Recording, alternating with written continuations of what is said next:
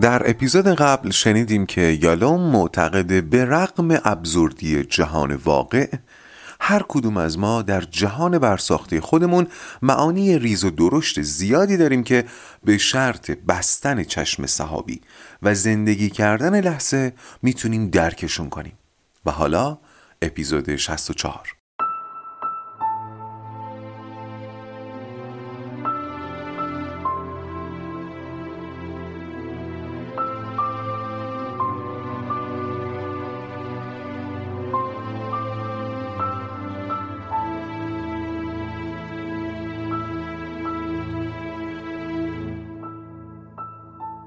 سلام من فرزین رنجبر هستم و این پادکست رواقه. در پادکست رواق به اگزیستانسیالیسم با نگرشی روانشناختی می‌پردازیم و منبع اصلی ما هم آثار اروین یالومه. در سری اول این پادکست سراغ کتاب رواندرمانی اگزیستانسیال میریم.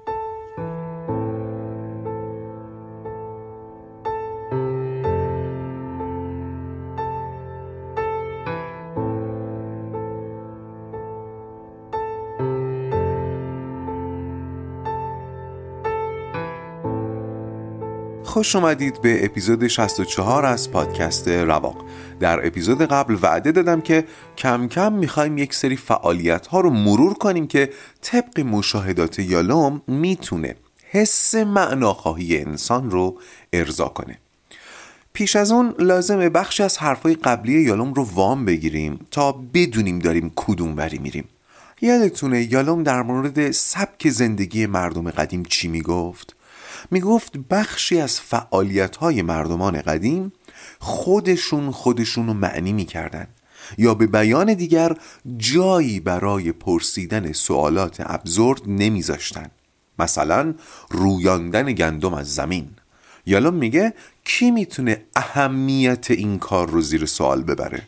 و یادمون هست هر جا کلمات معنا، هدف، ارزش و اهمیت رو بشنویم اینا با هم قابل جایگزینی هستن. البته با اندکی اقماز پس یالوم قائل به یک سری فعالیت ها که می‌تونن حس معناخواهی رو ارضا کنن.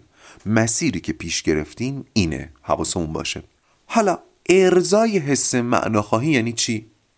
ببینید ما یه عمری در اختیار داریم. یک فرصت برای زندگی کردن که این فرصت بی اختیار ما بهمون داده شده.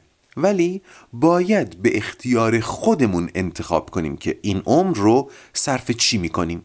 تجربه هممون نشون میده انسان به هر صورت از اینکه عمرش داره میگذره حسرت می‌خوره. پس یه گزاره داریم با دو تا متغیر.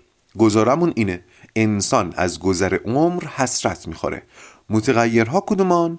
عمر و حسرت. خب جلوی گذر عمر رو که نمیشه گرفت. پس ناگزیر باید روی متغیر دوم کار کنیم و تلاش کنیم حسرت رو کاهش بدیم.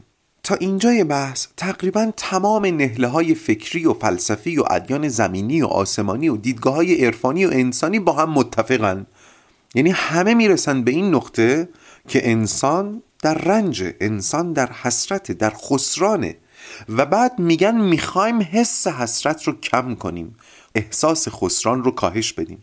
ولی از اینجا به بعد دیگه جملگی پراکنده میشن و هر کدوم یه راه میرن یه روش پیشنهاد میدن برای کم کردن این حسرت. یه راه ممکنه بگه اگه می‌خوای از گذر عمر حسرت نخوری خودتو وقف خدا کن. یه راه ممکنه بگه چاره پرهیز از دنیاست. یه راه ممکنه بگه چاره لذت جوییه یه راه ممکنه بگه برو دنبال حکمت و امثال اینها. پس هر کدوم یک راه اصلی رو نشون میدن و بعد در ادامه این راه توصیه هایی دارن. مثلا اونی که میگه خودتو وقف خدا کن توضیح هم میده که چطور باید این کار رو بکنی. عبادت کن روزه بگیر انفاق کن و توصیه های دیگه.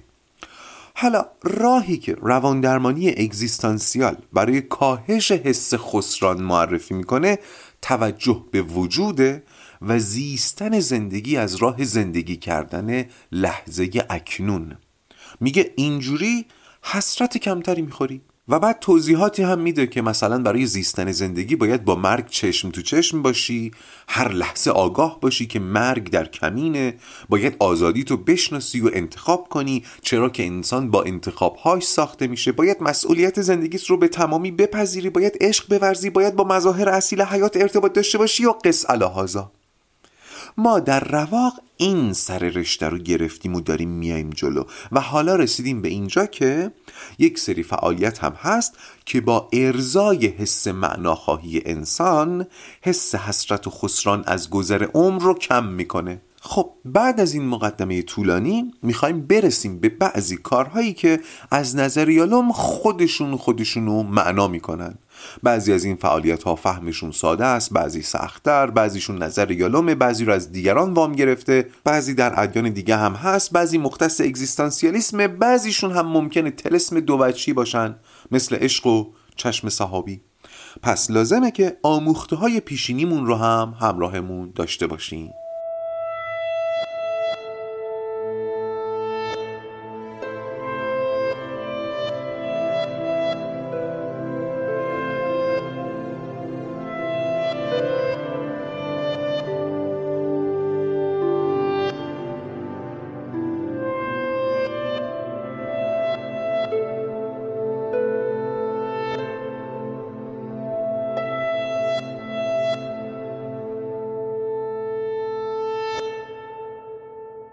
یکی از مفاهیمی که یالوم برای بیان منظور خودش از دیگران وام گرفته مفهوم اسیان کامویی یا اسیان کامویی که البته به نظر من در فرهنگ ما واژه قیام گویاتره. قیام. حالا قیام علیه چی؟ در وهله اول قیام علیه خود پوچی. البته بگم قیام علیه پوچی با انکار پوچی فرق می‌کنه ها. ما مقابل چیزی می‌تونیم قیام کنیم که وجودش رو باور داریم. هرچند با قیام کردن انگار داریم مطلق بودنش رو نادیده می‌گیریم. شباهتشون اینجاست. کاما میگه قیام علیه پوچی تلسمش رو باطل می‌کنه. یعنی همین که در برابر پوچی قیام کنی از بین نمیره ها. هیمنش میشکنه. این نظر کاموه من یه مثال به ذهنم می‌رسه از ادبیات که فکر می‌کنم می‌تونه ذهنتون رو روشن کنه. اون هم داستان فرهاده که جناب نظامی در منظومه خسرو و شیرین خیلی زیبا این داستان رو به شعر تعریف کرده. ولی برای من این داستان یک خلاصه یک خطی هم داره. فرهاد عاشق شیرینی میشه که خسرو پادشاه ایران هم عاشقشه. از هواشی که بگذریم خسرو شرط می‌کنه که اگه فرهاد بتونه کوه بیستون رو با تیشه بتراشه شیرین مال اون میشه. البته روایت دیگری هم هست که در اصل منظور من تفاوتی ایجاد نمی‌کنه. خب شرطی که خسرو گذاشته و موقعیتی که فرهاد رو درش قرار داده یک موقعیت ابزورد دیگه. تیشه کوه. شما رو یاد اون آقایی که می‌خواست تنهایی جلوی لشکر ده هزار نفری وایسه نمیندازه؟ بازی کثیفی با فرهاد کردن و فرهاد هم اینو می‌دونست. و خسرو انتظار داشت فرهاد جا بزنه چون جنگیدن با ابزوردیسم کار حضرت فیله. کافی بود فرهاد اندکی تعلل کنه بهانه بیاره از دشواری شرط گلایه کنه. در این صورت بازی رو باخته بود. تمام. ذهنتون رو برای لحظه با اون تعریف شرقی و ایرانی عشق میزان کنید. وقتی میگم اگر فرهاد ذره تعلل می‌کرد بازی عشق رو باخته بود. با اون نگرش شرقی و ایرانی به عشق این گذاره معنی میشه. باری اما فرهاد چیکار کرد؟ علیه این موقعیت پوچ قیام کرد. بدون اینکه خم به ابرو بیاره تیشه رو برداشت و رفت سراغ کوه و طبیعتا نتونست شرط رو به جا بیاره نتونست کوه رو بکنه. اما در عشق جاودانه شد. اینی که الان دارم میگم لزوما اگزیستانسیال نیستا. صرفا دارم قیام علیه پوچی رو سعی می‌کنم جا بندازم. متوجه شدید حالا منظورم از قیام چیه؟ منشی شجاعانه و سرفرازانه در برابر پوچی. شاید این تعریف بدی نباشه. و حالا از نظر یالام یکی از انواع این قیام ها نوع دوستیه.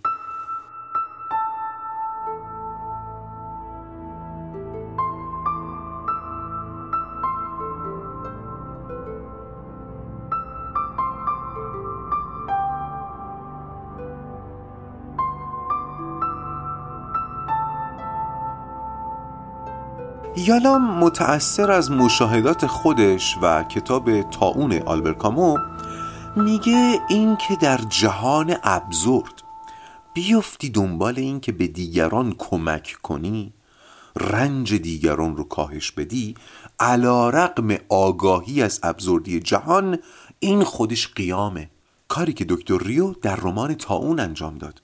در حالی که کلی بهانه داشت برای اینکه از مسئولیت شونه خالی کنه موند و خودش رو وقف مداوای بیماران کرد در حالی که تا اون افسار گسیخته بود و عملا کار خاصی از دست دکتر ریو بر نمی اومد کامو میگه باشه تو قیام کن.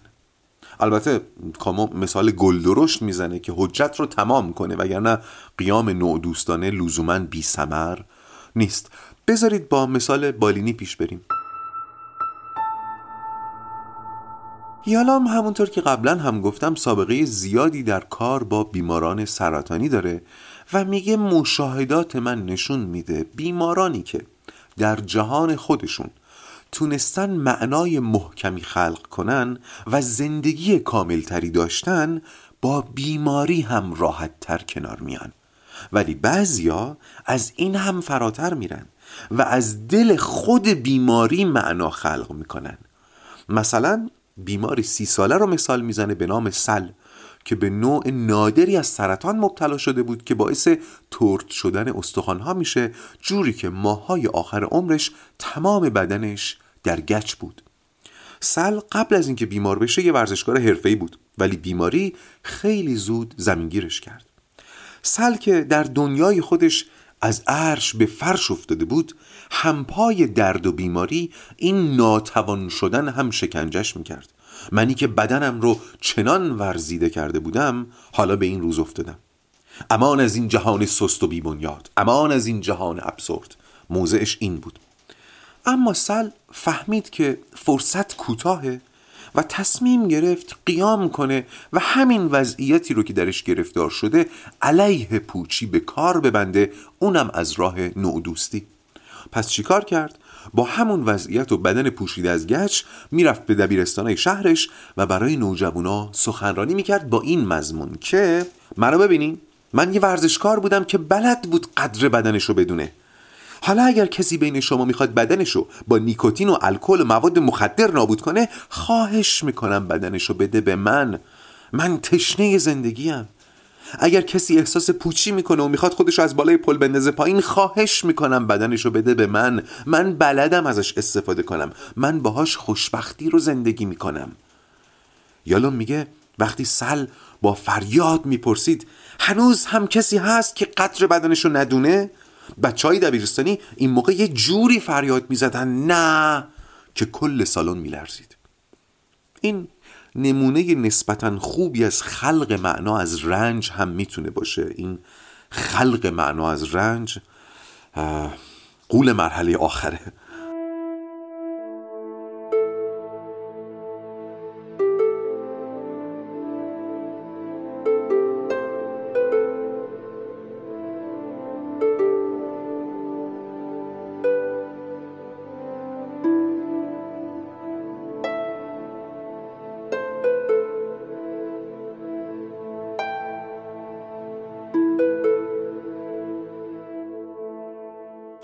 خب خب اینجا باید یه پرانتز بزرگ باز کنم چون شاید الان با آگاهی از اولین راهکار نسخه یالوم بعضیاتون به این فکر کنین که خب اینم که شد سازوکار دفاعی حقم دارید.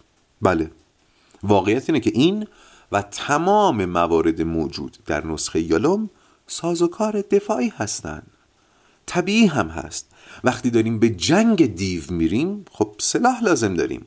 کار روان درمانی اینه که سلاحهای ناکارآمد رو از دست ما بگیره و مناسب ترین و اصیل ترین سلاح رو جایگزینش کنه. البته به زعم خود اگزیستانسیالیسم دیگه. بذارید من مثال گلدرشت بزنم.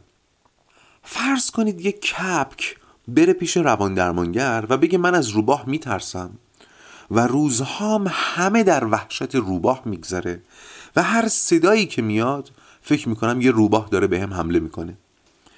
درمانگرم ازش می‌پرسه خب وقتی ترس سراغت میاد چیکار می‌کنی؟ اونم میگه سلام می‌کنم زیر برف. روان درمانگر می‌پرسه چرا؟ اونم میگه چون پدر و مادرم هم همین کارو می‌کردن اینطوری آرامش می‌گیریم.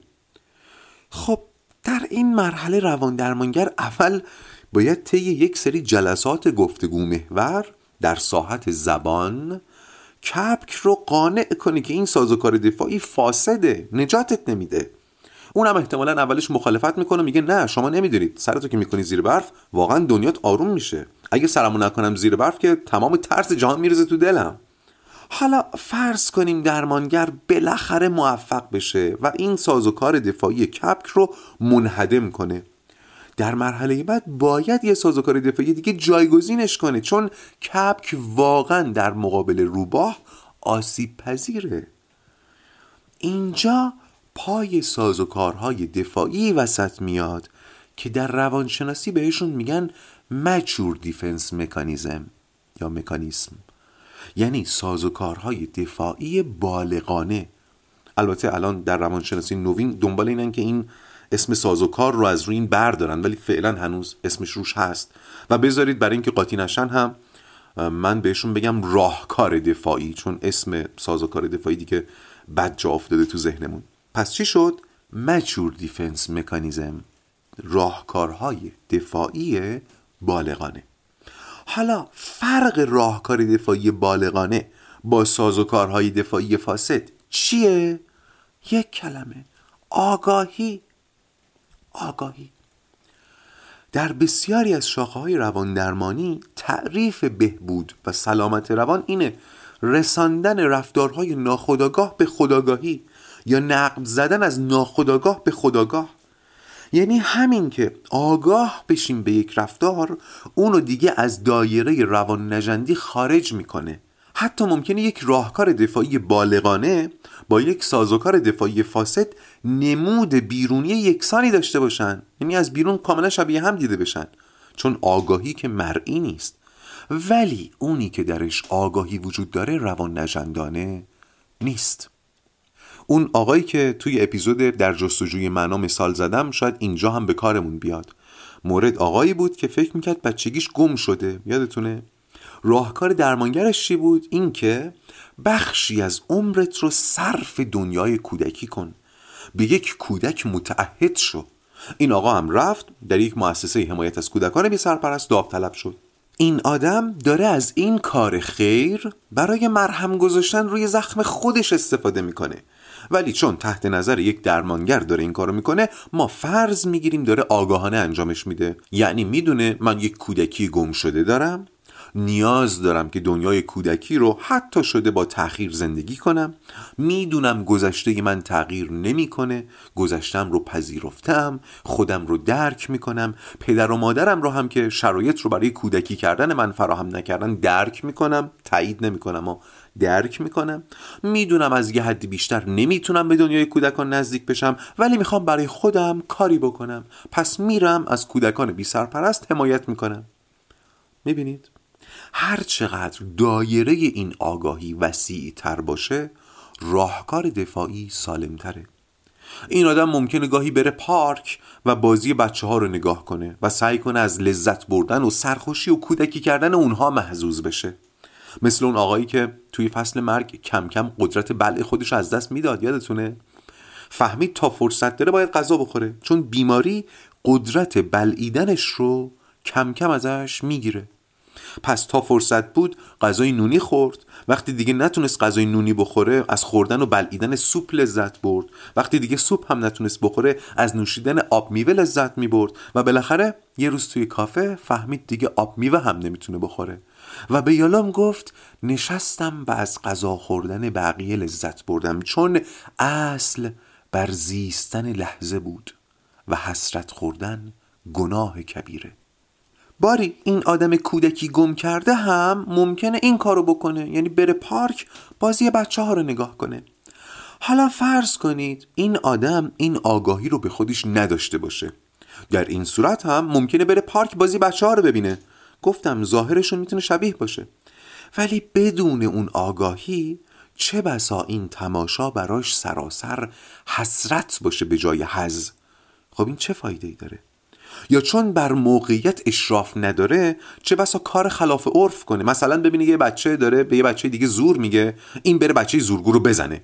چون نپذیرفته نمی‌تونه از یه حدی نزدیکتر بشه. یا یه مثال واضح تر بزنم. در فصل مرگ من گفتم عشق عرفی یک سازوکار دفاعی قوی اما فاسده. ولی در فصل تنهایی عشق آری از نیاز رو به عنوان یک راهکار اصیل برای دوام آوردن در زمحریر تنهایی معرفی کردم. اولی سازوکار فاسده دومی راهکار بالغانه. این نوع دوستی هم از همین دست سازوکارهای دفاعیه. یعنی ممکنه کسی نوع دوستی بکنه ولی مثلا دنبال انکار تنهایی باشه. خب این روان نجندانه است. یا ظاهرش نوع دوستی باشه اما باطنش ناتوانی از نگفتن باشه. تلاش برای راضی نگه داشتن همه باشه. پس آگاهی وجه تمایز روان نجندی و سلامته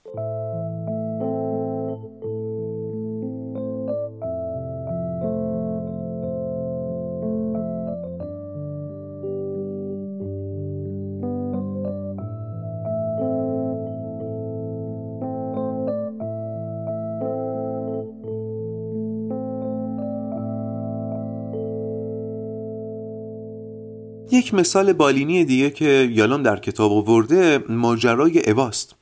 زنی پنجاه ساله که در تمام طول زندگیش آدم خوبی بوده مهربون بوده اهل خیر سنگ صبور دوستاش جوری که هر کی اوا رو میشناخت دوستش هم داشت. ولی از اونجا که جهان با ما عهد مروت نبسته روزی از روزها وقتی برای گرفتن جواب آزمایشش به بیمارستان رفته بود فهمید که سرطان تخمدان داره و سرطانش متاستاز کرده در بدنش پخش شده و فرصت زیادی براش نمونده. وقتی اوا اینو فهمید انگار از پشت افتاد تو استخر آب یخ و ناامیدی شروع کرد به مکیدنش. خیلی زود بود. اونم برای اوایی که زندگی کردن بلد بود حس می‌کرد داره حیف میشه. روزای سخت اوا از اینجا شروع شد ولی به اینجا ختم نشد. رنج دیگری که خیلی زود آوار شد روی سرش این بود که وقتی دوستاش فهمیدن بیماری اوا اینقدر وخیمه همگی از اطرافش پراکنده شدن و اوا رو تنها گذاشتن. می‌تونید حدس بزنید چرا دیگه؟ از فصل مرگ باید یادتون مونده باشه. چون دیدن اوا براشون تجربه لمس مرگ بود. توی اپیزود 14 در این بار حرف زدیم. اوا ناامید و تنها شده بود و جهان سر به سر پیش چشمش تاریکی. اوا برای درمان به یک پزشک خیلی حاضق مراجعه کرد ولی دکتر هم رنج دیگری افزود. از بس که با دنیای اوا غریبه بود. دکتر مردی خشک رسمی و سرد بود و در اولین برخورد وقتی با اوا درباره بیماریش صحبت می‌کرد انگار داشت درباره مثلا دستگاه های اتاق ICU صحبت می‌کرد. بیروح. توی اتاقش یه میز بزرگ گذاشته بود اندازه زمین فوتبال که خودش میشست این سر میز بیمارشو مینشوند اون سر میز.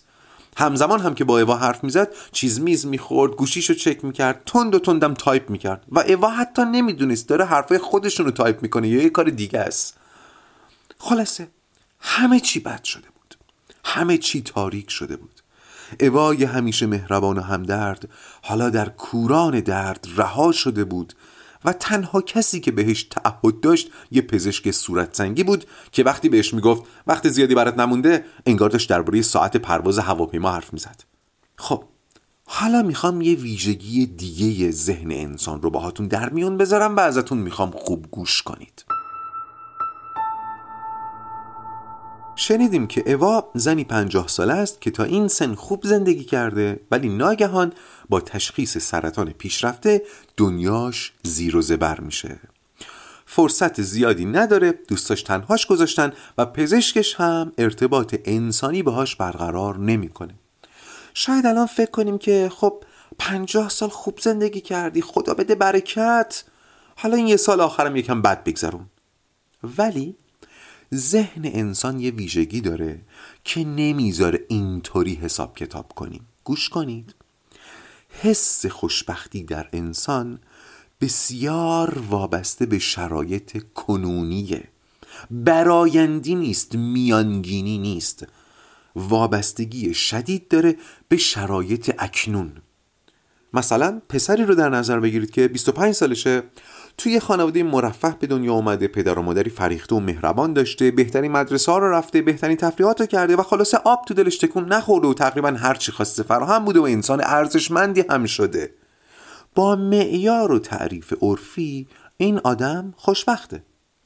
حالا فرض کنید این پسر تو 25 سالگی عاشق میشه اونم از اون عشقای آتشین از اون فصل اولیا ولی معشوق اینو نمی‌خواد و میره با دوستش ازدواج می‌کنه و این پسر طبیعتا دلش میشکنه.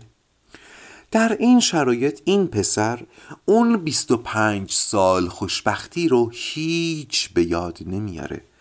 یعنی نمی‌تونه بگه خب 25 سال خوشبختی و احساسات خوب داشتم سه ماه هم حالا غم و احساسات بد و دلشکستگی اینا رو با هم جمع می‌کنم تقسیم بر 25 سال سه ماه می‌کنم. نتیجه؟ خب همچنان 98 درصد خوشبختم پس خدا رو شکر. نه احساس خوشبختی وابستگی شدیدی به شرایط کنونی داره و این پسر الان حس می‌کنه مفلوک دو عالمه. داخل پرانتز ببینید آگاهی از این ویژگی ذهن انسان چقدر می‌تونه به درک دیگران و خودمون کمک کنه. حال بد دیگران و حال بد خودمون رو میشه باهاش درک کرد. ای بابا تو که مهاجرت کردی دیگه چه غمته؟ ای آقا تو که به عشقت رسیدی دستتم به دهنت می‌رسه چرا باید ناراحت باشی باری برگردیم به اوا. اوا اینو فهمیده بود. درسته که حسرت می‌خورد از اینکه قرار نیست زیاد بمونه. درسته که با خودش می‌گفت من زندگی بلدم انصاف نیست من انقدر زود برم. اما فهمید حسرت بزرگتری در کمینه. من پنجاه سال خوب و خوشبخت زندگی کردم ولی از اونجا که حس خوشبختی بسیار وابسته به حال اکنونه من اگر در این حال بمیرم بدبخت مردم و اون پنجاه سال رو هم حروم کردم. پس مصمم شد که از این فضای تاریک و گهسالود بیرون بیاد. از خودش پرسید این یک سال باقی مونده رو چطور می‌خوای زندگی کنی؟ می‌دونید جوابش چی بود؟ جوابشون میگم و امیدوارم اونایی که اسپیناف اول رو شنیدن یاد نظریه جهان تا ابد تکرار نیچه بیفتن. جواب ایوا این بود. این یک سال رو می‌خوام همون طوری زندگی کنم که این پنجاه سال رو زندگی کردم. معلوم ایوا عاشق نظریه جهان تا ابد تکراری نیچه است. پنجاه سال جوری زندگی کرده. که وقتی بهش میگن یک سال بیشتر فرصت نداری میگه این یک سال رو هم همون جوری زندگی می‌کنه و ناگهان پرده ها فرو افتاد و خانه دل اوا روشن شد و به پا خواست تا از همکنون زندگی کنه اما از کجا باید شروع می‌کرد؟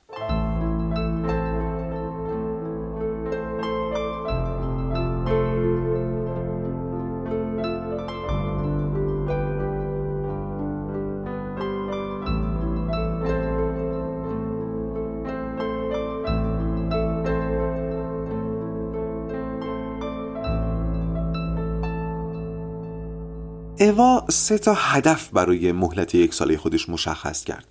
شنیدیم هدف دیگه و یادمون هست هر وقت معنا، ارزش، هدف و اهمیت شنیدیم می‌تونیم با هم جایگزینشون کنیم. هدف اولی که برای خودش در نظر گرفته بود احیای روابط دوستانش بود. اونم با تکیه بر درک کردن دوستانی که تردش کرده بودن. با خودش گفت درک می‌کنم که چون من بوی مرگ میدم ازم فاصله می‌گیرن. تایید نمی‌کنم و درک می‌کنم. پس به شیوه های روشمند و آسه آسه به دوستاش نزدیک شد با این پیغام که من دلیل دور شدنتون رو درک می‌کنم و دلخور نیستم. ولی بیایید از فرصت همصحبتی با من و حرف زدن درباره احساساتتون نسبت به مرگ من با مرگ خودتون مواجه بشین. من اینجام تا شما بتونید مرگ رو لمس کنید و از این گذار به زندگیتون قنا بدید. بیایید با من حرف بزنید ازم سوال کنید از ترس هاتون بگید از ترس هام بپرسید. عجب. پس در اولین قدم درخت دوستی رو که طوفان خمش کرده بود دوباره در جای خودش محکم کرد. هدف دومی که اوا برای خودش انتخاب کرده بود برقراری ارتباط انسانی با پزشکش بود. مخصوصا بعد از خواب عجیبی که دربارش دید. آخه اوا اینقدر از شیوه ارتباط دکترش منزجر بود که اول تصمیم گرفت دکترش رو عوض کنه. ولی یه شب خواب دید که توی راهروی بیمارستان ایستاده و تیم پزشکی از جمله پزشک متخصصش دارن ازش فرار می‌کنن. تو خواب اوا میفته دنبالشون و فریاد می‌زنه. خیلی خوب. باشه می‌دونم سرطان من درمان نمیشه. گناه شما نیست. کاملا طبیعیه که حس بدی داشته باشین. ولی من ازتون دلخور نیستم. بعد از این خواب اوا مصمم شد که با پزشکش ارتباط انسانی برقرار کنه و این ارتباط هم باید از درک شروع می شد درک حال پزشکی که 95 درصد بیمارانش میمیرن. نه چون کارشو بلد نیستا تخصصش ایجاب می‌کنه که بیمارانی بهش مراجعه کنن که امیدی به زنده موندنشون نیست. حالا گوش کنید. یه قول معروفی هست که برخلاف اون ادبیات کلیشه‌ای درباره کادر درمان که من احترام زیادی هم براشون قائلم میگه شما وقتی انتخاب می‌کنی بخشی از کادر درمان بشی بحث انتخاب ها. در دلش انتخاب می‌کنی که از ارتباط انسانی هم فاصله بگیری. این معنیش لزوما دیو شدن نیستا خواهش می‌کنم معطوف به منظور من بمونید و اینکه این تنها یک نظری که ممکنه اشکال هم داشته باشه. ولی حرفش اینه وقتی انتخاب می‌کنی پزشک یا پرستار یا کادر درمان بشی داری شکل دیگری از ارتباط رو انتخاب می‌کنی. یا حتی شکل دیگری از بودن. یعنی پزشک بودن به جای انسان بودن. این یعنی چی؟ ببینید در رابطه انسانی وقتی کسی به شما میگه من سرطان دارم انسان بودن ایجاب می‌کنه که باهاش همدردی و همدلی کنید. اگر کسی جلوی چشم شما عزیزش رو از دست بده رفتار انسانی اینه که در سوگش همراه بشی. ولی پزشک و پرستار نمی‌تونه این کارو بکنه وگرنه در آتش این غمهای هر روزه میسوزه. بالاخره پا به پای یه مریض گریه کنه. با دومی هم گریه کنه. واسه سومی هم قصه بخوره. خب نمیشه زله میشه. مجبور نوع دیگری از ارتباط رو انتخاب کنه که شبیه ارتباط انسانی نیست. من یاد حرف بوبر میفتم می‌گفت آره اشخاری از نیاز خیلی خوبه ولی نمیشه همش در این ساحت بود. زوب میشی. و البته خلقیات پزشکا هم با هم فرق داره. انتظارم اینه که معطوف به حرف کلی بمونیم. و وارد مستاق و استثناء نشیم. باری اوا هم درک کردن پزشکش رو از اینجا شروع کرد. قصدم نداشت پزشکش رو به کلی از اون جهان بکنه و بکشونه تو ارتباط انسانی ها این که دیگه درک کردن نیست. درکت می‌کنم ولی تغییر کن. ولی خب همیشه یک نقطه تعادلی میشه پیدا کرد که لزوما این نقطه تعادل وسط هم نیست. ولی پزشک اوا دقیقا اون سر تیف وایساده بود. توصیفش کردم دیگه. اوا انتظار زیادی نداشت. شاید اگه فقط یک قدم سمت اوا میومد کافی بود و برای خودش هم بهتر می‌شد. اوا ضمن درک پزشکش تلاش کرد دیوارهای بینشون رو برداره. حتی در همین حد که وقتی من حرف می‌زنم حداقل تایپ نکن. فضا رو ماشینی می‌کنه. گهکا تو هم حرف بزن. به شوخی هم بخند. ببین دارم تلاش می‌کنم با ارتباط برقرار کنم. در ضمن میزت هم اینقدر بزرگه که وقتی تو اون سرش میشینی و من این سرش حس تنهایی می‌کنم. داخل پرانتز باز متوجه هستید میز دکتر چرا اینقدر بزرگه دیگه؟ اینم باز برای پرهیز از لمس مداوم مرگه. گفتم 95 درصد بیمارانش به اقتضای نوع تخصصش زنده نمیمونن و هر روز و هر روز دیدن اینها یعنی لمس هر روزه مرگ. البته اگر دکتر نظر نیچه رو در این مورد می‌پرسید نیچه حتما بهش می‌گفت خوش به حالت که هر روز لمس مرگی داری. خوبه که مرگ مدام پیش چشمت باشه. نیچه نظرش این بود که باید خونه ها رو کنار گورستان بسازن و هر خونه پنجره رو به گورستان داشته باشه که ما هر روز متوجه مرگ باشیم. باری هدف دوم اوا هم محقق شد. یعنی تونست ارتباط خودش رو با پزشکش تا حدودی انسانی تر کنه که دیگه در جریان جزئیاتش نیستیم. اما هنوز یک سال فرصت داشت و هدف سومی که می‌خواست محقق کنه این بود که مکاشفات خودشو با بیماران دیگه هم در میون بذاره. پس در ادامه عضو یک گروه حمایت از بیماران سرطانی شد و خودش رو وقف این کرد که منشی از خودش نشون بده که برای بیماران دیگه هم مایه دلگرمی باشه. بازگوش کنید.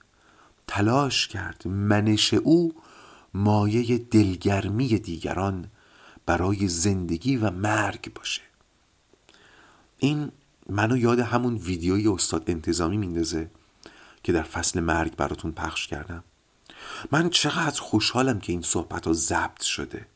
به نظرم همین ویدیوی کوتاه با کارنامه پربار هنری ایشون برابری می‌کنه. وقتی در 92 سالگی روی تخت بیمارستان در حالی که می‌دونه فاصله زیادی با مرگ نداره اونقدر قوی و دلشاد و راضی از زندگی حرف می‌زنه و میگه هر کاری کردم خوب کردم. و همین پشتگرمیه که باعث میشه اونطور دلیرانه مرگ رو فرا بخونه. و این ویدیو چقدر منو هم دلیر می‌کنه. اگر این ویدیو نبود من نمی‌دونستم چطور این گزاره رو معنی کنم. گزاره آن که زندگی را زیسته از مرگ نمی حراست پس اوا هم چنین راهی رو پیش گرفت و گفت بزار مرگ من معلم زندگی دیگران باشه و از دل همین منش برای خودش هم معنای هر روزه کشف می‌کرد. یالا میگه بعد از مرگ اوا تا سالهای سال کسانی رو میشناختم که زندگیشون تحت تأثیر یک سال آخر عمر اوا بود. بسیار خوب. در ادامه حرفایی می‌زنم که شنیدنش تلخ اما مهم و سازنده است. مخصوصا برای کسانی که پدر و مادر هستند یا قصد پدر و مادر شدن دارن یا حتی اگر مجردن ولی در آیندهشون بچه دار شدن رو می‌بینن.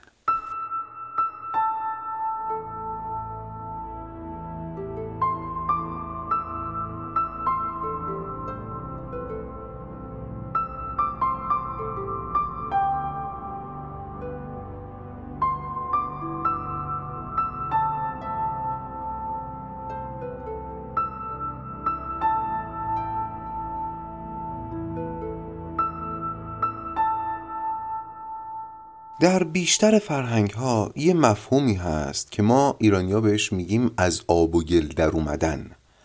یعنی زمانی که خانواده فرزندش رو برای زندگی مستقل آماده کرده و بچهشون دیگه باید خودش سررشته زندگیش رو دستش بگیره. حالا تو بعضی از فرهنگ این اتفاق یه سن مشخص داره مثلا 18 سالگی. تو بعضی از فرهنگ مثل فرهنگ ایرانی این اتفاق سختتر و دیرتر میفته ولی اصل بر از آب و گل در اومدن فرزندانه. تلقی ما اینه که پدر و مادری بهتر هستند که درس زندگی رو بهتر به بچهشون آموخته باشن و بهتر او رو برای از آب و گل در اومدن آماده کرده باشن. حالا فرض کنید یک پدر مادر رو ما نشوندیم و ازشون می‌خوایم درباره زحماتی که برای بچهشون کشیدن و درس هایی که بهشون یاد دادن بپرسیم. مادر میگه من نه ماه بچه‌مو تو شکمم حمل کردم. ماهای آخر حتی خوابیدن برام سخت بود. پدر ممکنه بگه من دو شیفت کار کردم تا بچه که به دنیا میاد در مزیقه نباشه. مادر ممکنه بگه من دو سال بچه‌مو از سینه خودم شیر دادم. نوک سینم زخم شد از دست این بچه دراکولا. پدر ممکنه بگه من هر روز میبردمش مدرسه بعد مادر میگه من بهش یاد دادم خودش رو دوست داشته باشه ولی فقط خودش رو دوست نداشته باشه. پدر میگه بهش یاد دادم سر قولش بمونه. همینجوری میگن دیگه. یاد دادیم دروغ نگه خیانت بده. بتونه نه بگه و از این دست. بعد شما می‌پرسید بعدش؟ میگن بعدش هم دیگه دورا دور حواسمون بهش هست دیگه. الان که دیگه خدا رو شکر از گل در اومده. خودش زندگی داره همسر داره فرزند داره. یعنی دیگه ما برکناریم. فقط اگر از دستمون بر بیاد محبت می‌کنیم. اما یالوم اینجا میگه نه. هنوز رسالتتون تموم نشده. هنوز یه آموزه مهم هست که باید یاد بچهتون بدید. اونم پیری کردن و مردنه. می‌دونم حرف تلخیه منو ببخشید. یالا میگه وقتی پیر شدید در برابر پیری هم قیام کنید.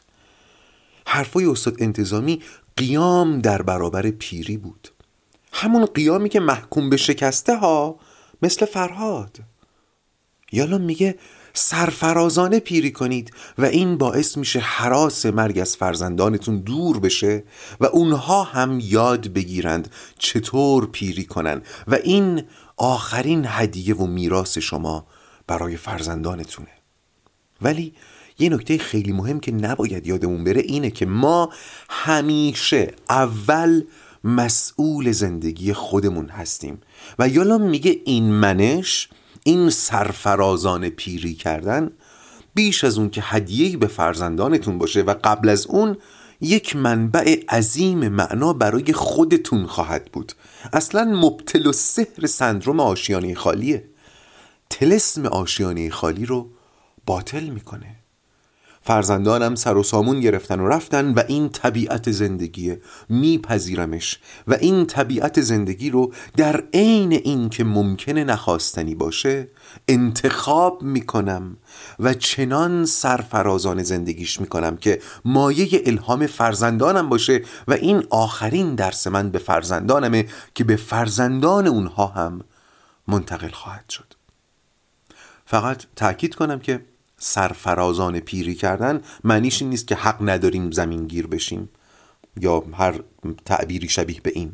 من فقط میگم سرفرازانه پیری کنیم و هر کس خودش مسئوله که سرفرازانه رو معنی کنه. این اپیزود رو با صدای خانم ایران درودی به پایان می‌برم که در جشن تولد 83 سالگیشون از سرفرازان پیری کردن میگن. پس بذارید این پایان اپیزود 64 از پادکست رواق باشه و حالا بدرود. من هرگز به این جسارتی که بعد از سرطان بهش رسیدم نبودم تو زندگی. بهترین کارام بعد از سرطانم ساخت. خلق کردم. وقتی منو بستری کردن گفتم من نمیمونم. گفتم چرا؟ گفتم اتاقم منظره نداره. گفتم مریض سرطانی با منظرهش فکر می‌کنه. گفتم من هر لحظه باید زیبایی رو ببینم شاید امروز آخرین روز زندگیم باشه. شاید من بیدار نشم.